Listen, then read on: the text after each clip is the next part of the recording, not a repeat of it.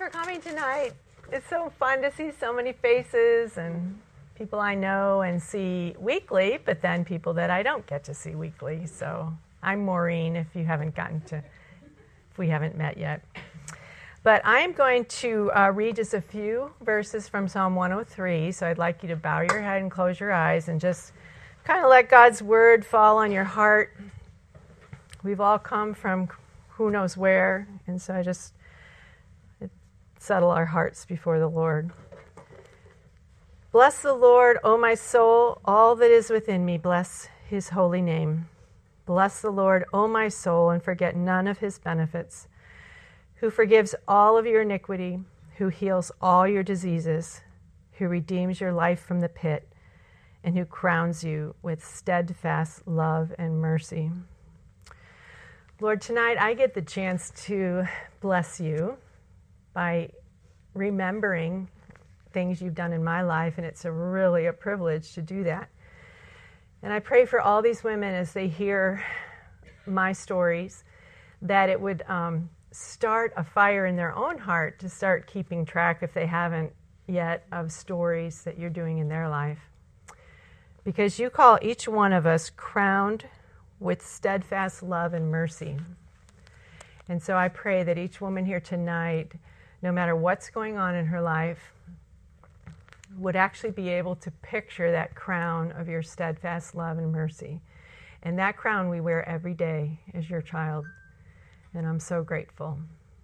So thank you, Lord, and just be blessed by what we talk about tonight. In your name we pray. Amen. Okay, I'm going to give you the nutshell of how I came to know Jesus because that's just one of my many stories I want to share tonight. Um, I grew up in a family that went to church every Sunday. I always loved God.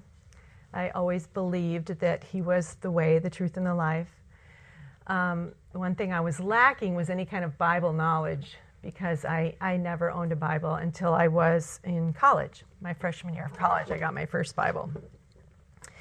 And what happened was, um, my freshman year, I met a girl in Cru who um, explained the gospel to me really simply. And I looked at her and I felt like I had never met anyone that probably had Jesus living inside of them. I really knew something was very different about Johanna. And so that night, my roommate and I both gave our life to Christ. And that was March of our freshman year of college. So let me go into a question now for you. Have you ever heard the term awe amnesia? Awe amnesia. It's when you get so used to seeing God work in and all around you that you actually don't see it anymore. And we become forgetful. Author Paul Tripp has a great book, and it's just called Awe. And he says that awe amnesia actually eats away at our hearts like a spiritual cancer. So tonight, I get to shake up my own awe amnesia because I have it too. And I got to prepare this week and really think through stories. And uh, there were really good moments. I was telling Charlene there were, there were moments when I kind of took a deep dive too, um, a hard dive, you know, as you think about all that God has done in your life. And but overall, the overall picture was it was really a privilege to do that. And so now it's a privilege to share it with you. So I'm going to start out with some of my favorite fun ones, fun stories. So now I'm jumping to January of my senior year of college. So I'd been a Christian for almost three years, and um, I was actually applying to come on staff with Cru. So that's where I was in my walk with God. But I was a typical 18, 19 year old person with not very many brain cells working. And it was January, and I decided at 8 p.m. on a Friday night to jump in my car and go visit my friend at the U of I. A simple drive, I think it's I 74, something like that. What I didn't know about and hadn't really thought about, there was a whiteout blizzard happening, and um, actually many of the roads were being shut down. I didn't know. I just had a little green Pinto, and it was Friday night. And so away I go. so I'm halfway in between normal and Champaign. And I hit black ice. of course, I was the only one on the road, too, which I thought was a little odd. but um, my car spun around actually one, two, and then on the third time, I went off into a ditch. And I remember the snow was so fluffy and so abundant that it came all the way up on the hood of my car. Oh. And my tail lights were like going up in the air. and I remember thinking, Lord, I'm really in trouble here. Um, I could freeze to death if you don't do something here for me. And so, but then I thought, but what is he going to do? Like, if somebody comes for me, they're probably going to kidnap me and kill me. So, you know, my mind immediately went there. So um, it was quite scary, and I actually prayed for two, uh, a senior citizen couple in a Cadillac that would come and get me. of course, they would be out in a whiteout blizzard, you know. so, no, that didn't happen. But pretty soon I saw two white lights coming, and I thought, oh my gosh, I just have to get out of the car. So I got out of the car and I climbed up to the interstate and I waved my hands, and it was no Cadillac, it was a pickup truck with a man inside. I was terrified. I was really terrified. So he pulls over and he goes, Where are you going? And I said, Well, I was going to U of I, but I probably should go home to Illinois State. And he said, I'll take you. I'm not going that way, but I'll take you. And I'm like, Oh my gosh, this is the end of my life. and I'm trying to go on staff with Cru, and this is really just going to end it all. so, anyway, um, I get to the passenger's door and I open it up and I start stepping up into the truck and I see strewn across the whole dashboard knowing God personally gospel oh. booklets. and I started crying. And he's in the driver's seat. He goes, I'm not going to hurt you. I promise I'm not going to hurt you. I'm crying with one leg up, you know, I'm crying. And I started pointing to the booklets and pointing to me and pointing to the booklets and pointing to me. he goes, Are you a Christian? I'm a Christian. and uh, he was at home watching TV. And the Lord said, Go, I have a job for you. He ended up to be the, one of the elders in the church I went to, but I, would never met him. So the Lord sent this man out in this whiteout blizzard, and I do think the interstate was probably closed after he got on to bring me home. And that that was one of the first um, stories that just, you know, God just reached out of heaven and He said, "You are mine. You are mine. I know you're afraid, but you are mine." You know. So I, my next story is also about snow. I guess I had a thing about snow, but um, the blizzard of 78 in Indiana. Uh, now I'm a new staff girl. That's what they called us girls back then. And um, our team had gone up to northern Michigan to go skiing on a conference. And so driving back to Bloomington, Indiana, I was on staff at IU. Um, we just made a joyride out of it. Um, we didn't know about the weather. there, there were no uh, cell phones back then and so we we really made it fun. At every fast food place, like every 20 miles, we stopped. And one time we got French fries, everybody in the car. And the next time we all got milkshakes. And then the next time we all got hamburgers. And we just made it this really fun trip home from Michigan. Well, all of a sudden we passed Kokomo and we're not quite to Indy, and the, it, everything stopped. I mean, there were semis everywhere, stopped, cars being you know drifted over. we're like whoa, you know, since we're still laughing. So we linked arms. There were, there were five of us, and we walked about a mile to the last little store we had seen, and it was um, Midway Truck Stop. Very small, smaller than this part of the room. And inside, you know, we're still laughing. We're like, oh, oh, oh this is so much fun. and um, we opened the door, and it was jam packed with truckers. And back in those days, you could smoke in the room of business, you know. So it's smoky, it's truckers, it's unhappy, really unhappy people. And we come in, we've got our ski goggles on, and we're like, you know, and um, yeah, yeah, yeah. And um, so, anyway, I also had terrible bronchitis, terrible. So there was only one cook and one waitress, and the place was crazy. And um, so the women on our team started being the waitresses, and the guys went back and became cooks. We were there for two nights. and at first, the truckers were all cussing and swearing at us and trying to pick us up and take us to their truck.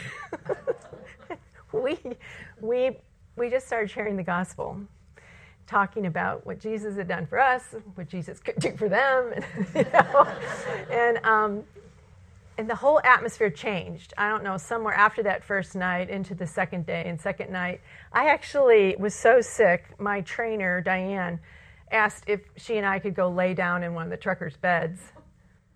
That was a grand idea. and, um, and so the trucker said, Yeah, sure. And then they followed us out there, and she's going, I wasn't really thinking they were coming to. so we climb into this putrid queen size bed in the back of a truck, you know, behind the seats. And I'm just barely dying, coughing. And she laid there with her eyes straight on those two guys, and she never took her eyes off them. anyway, we got out after the second night, and then um, we got stopped again and had to spend a night at a um, Red Cross shelter. So it took us three nights to get home from our little um, trip. Anyway, again, the Lord kind of gave me that message of you are mine. You know, you don't know what's happening. You're buying french fries and milkshakes and hamburgers. And I've got this whiteout blizzard, and I've got this packed room full of people that I want you guys to share the gospel with. You are mine. One more fun story. Um, and it actually involves my daughter Ashley. So I was actually teaching one of the children's classes here at Covenant. It was probably about third graders like Molly. And, um, you know, we lived on a, a, lower income being missionaries. And um, I'm learning that I, that brought a lot of shame to me. I don't know why, but it's probably tied to my growing up years. Um, and I always felt like I was in the less than group, you know, and so I was, I just always felt ashamed. So anyway, I'm teaching Sunday school and blah, blah, blah. I'm saying the whole lesson. But in my head, I'm really arguing with the Lord because Ashley, as cute and beautiful as she always was, was sitting next to um, a doctor's daughter who had a long velvet dress on and beautiful shoes and beautiful bow and and I'm just fighting with God about this velvet dress. I'm just like, God, this is just so not fair. Carl and I are the ones who answered the call. Our kids don't need to be in the less than experience. And I was really fighting with him. Uh, but by the end, I was okay. And we had worked it out. Okay, so I pull up at my house. And I, I'm really not exaggerating. Carl says I always exaggerate, but this is really not. um, 10 minutes after I was inside, I got a phone call on the little landline, you know, and it was someone that from the church who had never called my house before. And they were not in the less than group. and she said, Maureen, during the sermon, I just couldn't stop thinking about you. And I have in my trunk seven dresses that I was going to send to my niece that my daughter's outgrown, but the Lord told me to give them to you like, I don't want to offend you. Is that okay? And I was like, offend me? Are you kidding? So I said, sure, great, come on over. Again, she'd never been to my house. She pulls up, opens the trunk, and it wasn't just seven dresses in a box. It was seven dresses in dry cleaner bags. I mean, we don't even dry clean our own stuff. So I come in the house, and Ashley's looking like Molly, about her age. And we start ripping open the dry cleaning bags, and they were beautiful cotton and colorful and flowery and, you know, lacy and just one after the other. There was not an ugly dress in the bunch. The last one, I see it before we even rip it open. and I start sobbing. And sweet little Ashley, I don't even know if you remember this, says, Don't you like it, Mom? and I said, Ashley, and I rip open the bag. I said, if you ever, for the rest of your life, doubt that God loves you, I always want you to remember the velvet dress. And it was more beautiful than the doctor's daughter's dress. Way more beautiful. It had a white lace collar and a pink satin sash. And I just looked at it today. It had pink satin roses and it was maroon velvet. It was, I mean, how did you can't make this stuff up. You know, if you were an atheist and I told you this story, I mean, you might think I'm crazy. But it really happened, and it really happened just like I said it did. And I've still got the velvet dress at home. Um, so again, God stamped in my heart, You are mine. You are mine. You think you're in the less than bunch, you're mine. And I can bring seven dresses from heaven to your daughter. And I can bring you a velvet dress just to show you that I'm God and you're mine. And yeah, amazing. I just never want to get over his love for me. Never, ever, ever, ever.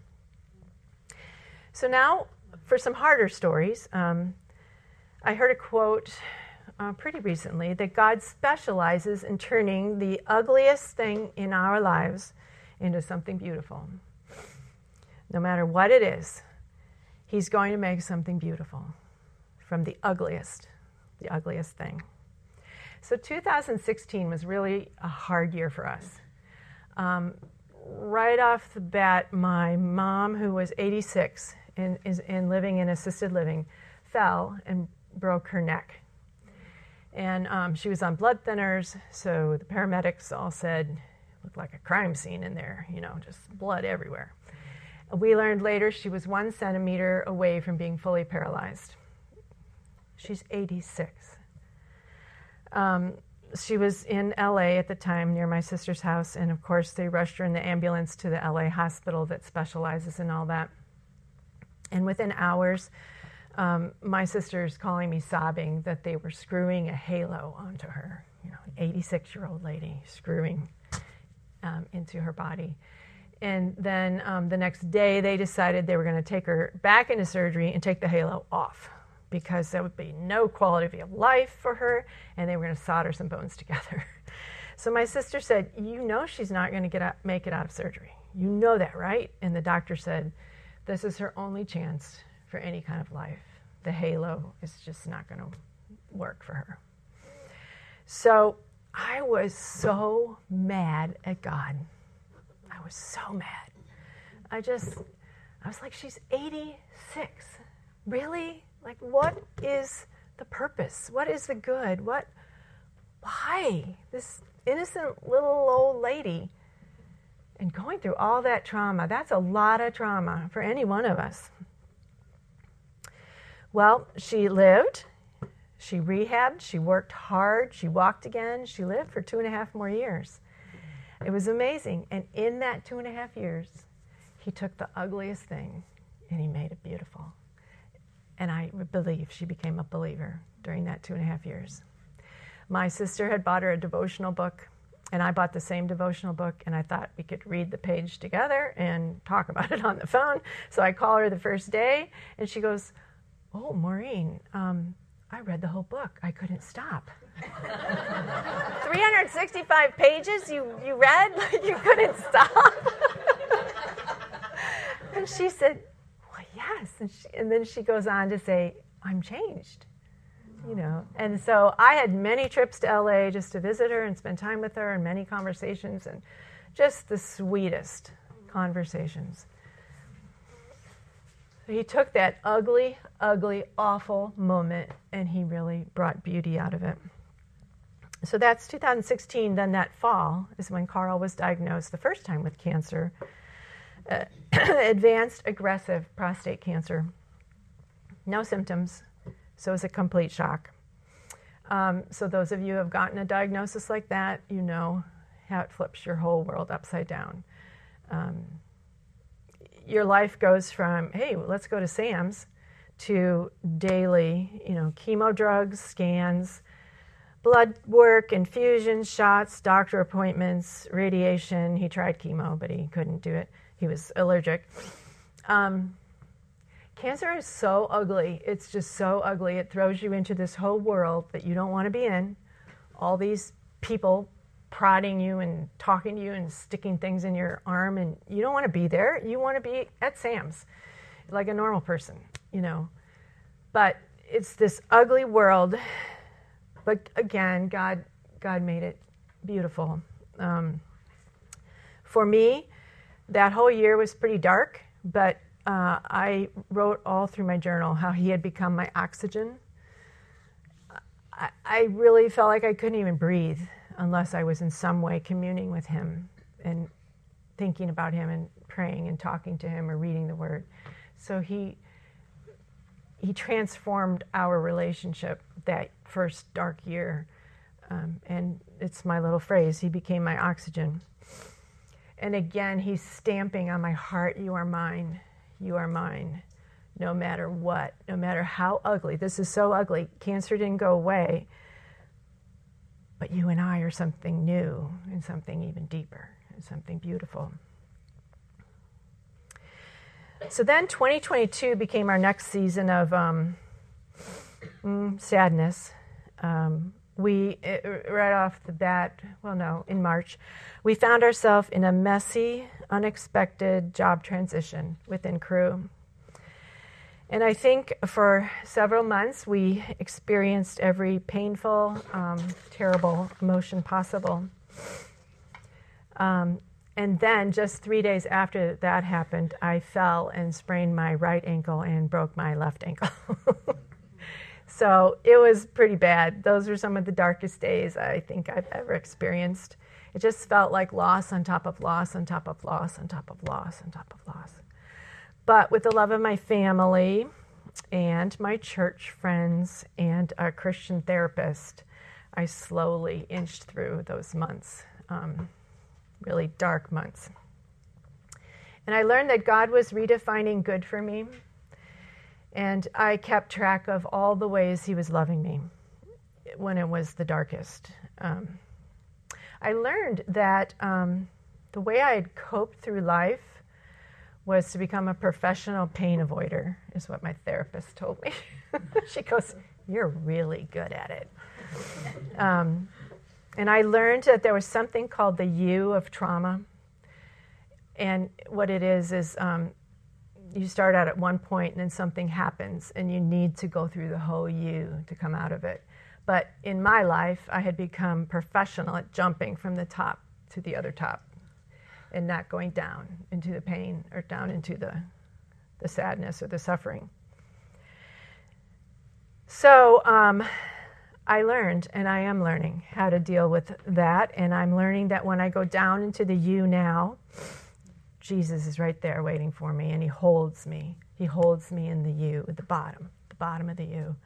And then he carries me when it's time. We go up to the other high point. Um, no more skipping for me. You know, it's just not a good way to live. It's not a healthy way to live. And um, so that was the beauty in some of that really, really ugly, horrible, horrible stuff. And again, he stamped on my heart, You are mine. You are mine. Even when I, I couldn't walk at all on either foot, and um, our life was scrambled completely, it just kept coming through. You are mine. So now, um, before Thanksgiving, it's still 2022. After six years of being pretty stable, Carl's cancer uh, showed up in two bones. Um, and what followed was December and January full of radiation, scans, biopsies, tests, doctor appointments, trips to Indy. But in the ugly, um, I was completely surprised because I noticed a really beautiful difference in me. I didn't have the usual physical and emotional and spiritual uh, symptoms of running from pain. You know, those are real. Those are really, I, I could name them all for you, what the symptoms are. I, we were completely surprised, but I was completely secure, and I felt completely secure. It's a beautiful thing, even when the circumstances still are ugly. Um, it's a beautiful thing to be secure.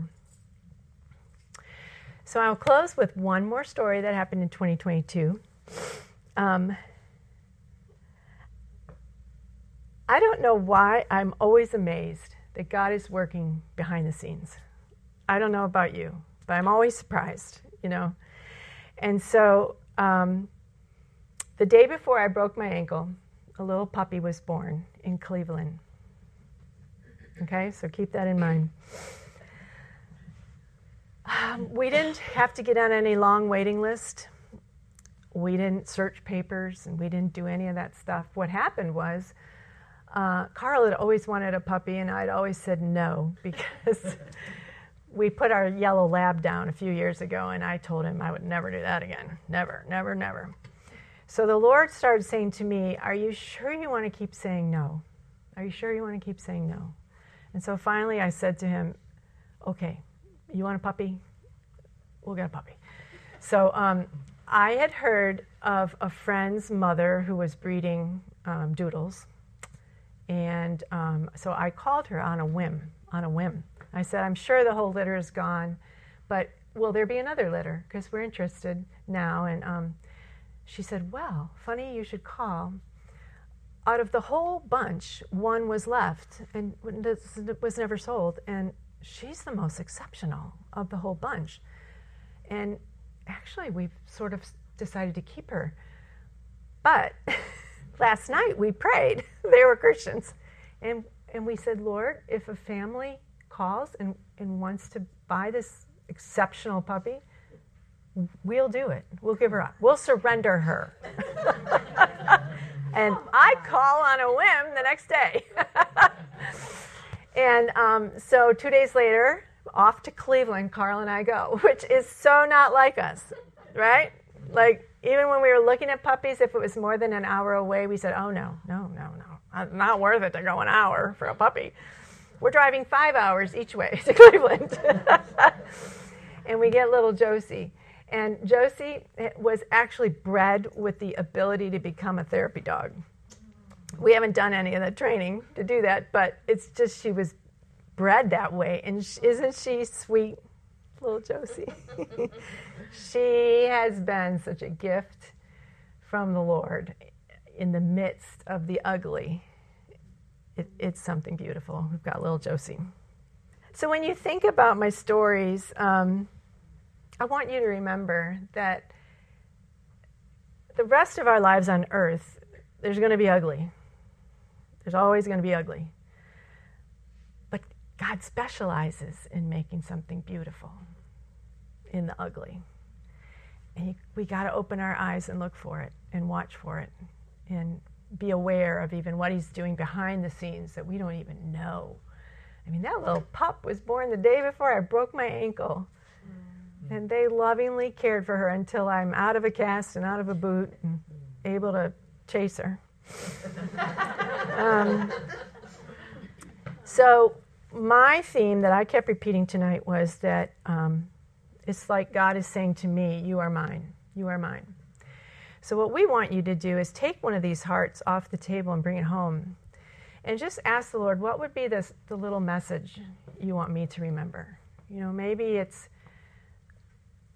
I'm forgiven.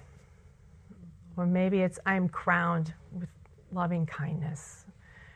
Or maybe it's you're special. You, I delight in you. Or, or take mine. You are mine. I belong to you. You know, whatever your little messages from the Lord, um, I want you to remember because because life is hard and ugly's coming and I want you to remember that there's also going to be beauty and He really, really loves each one of us.